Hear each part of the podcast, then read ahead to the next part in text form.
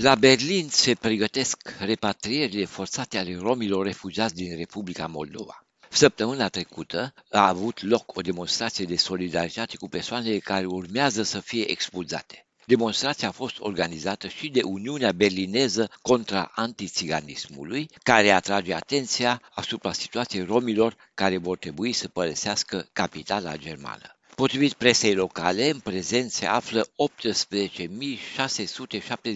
de persoane care nu au dreptul de a domicilia în oraș. 3572 sunt din Moldova. Majoritatea cetățenilor din Moldova sunt etnici rom. Într-o chemare comună a grupurilor care protestează contra repatrierilor forțate se spune textual. Citez. O repatriere în Moldova înseamnă pentru romi reîntoarcerea într-o situație care le periclitează existența. Antițiganismul masiv din regiune le împiedică sistematic oricare cale spre muncă, educație și spațiu locativ. În general, li se refuză asistența medicală, ceea ce parțial are consecințe fatale. În cursul pandemiei și în urma războiului din Ucraina, situația romilor din Moldova s-a înrăutățit drastic. Am încheiat citatul. Organizațiile care au participat la manifestația în favoarea romilor din Moldova au susținut și proiectul denumirii unei piețe din Berlin care poartă numele unui rom, Eugeniu Botnari. Cetățeanul din Moldova a fost victima unui atac rasist și a decedat în 2016. Repatrierile trebuiau să înceapă deja anul trecut. Executivul landului Berlin a decis în ultima instanță ca pe timp de iarnă expulzările să fie stopate.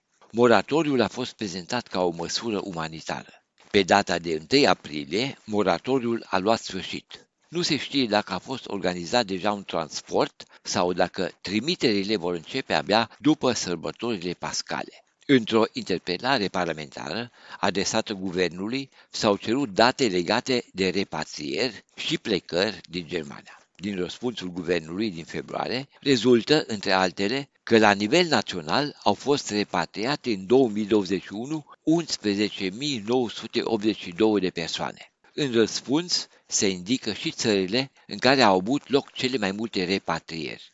Georgia, Albania, Serbia, Pakistan și Moldova cu 505 de persoane. Datele statistice pentru anul 2022 încă nu sunt disponibile. Două organizații Amnesty International și ProAzil sunt îngrijorate de situația romilor. Astfel, în capitolul dedicat Moldovei, în raportul Organizației Umanitare Amnesty International se atrage atenția asupra problemelor legate de romii din Ucraina, care nu au fost primiți în centrele de refugiați din cauza refuzului poliției din Moldova. Într-o broșură editată de organizația ProAzil, sub titlul Discriminați și refuzați, se face o analiză a situației generale a minorității amintite. Totodată se dau numeroase exemple de persoane cărora le-a fost refuzată șederea în Germania. Problema romilor din Moldova ocupă un loc central în cursul așa numitului Roma Day, Ziua Romilor, care are loc între 31 martie și 8 aprilie la Berlin.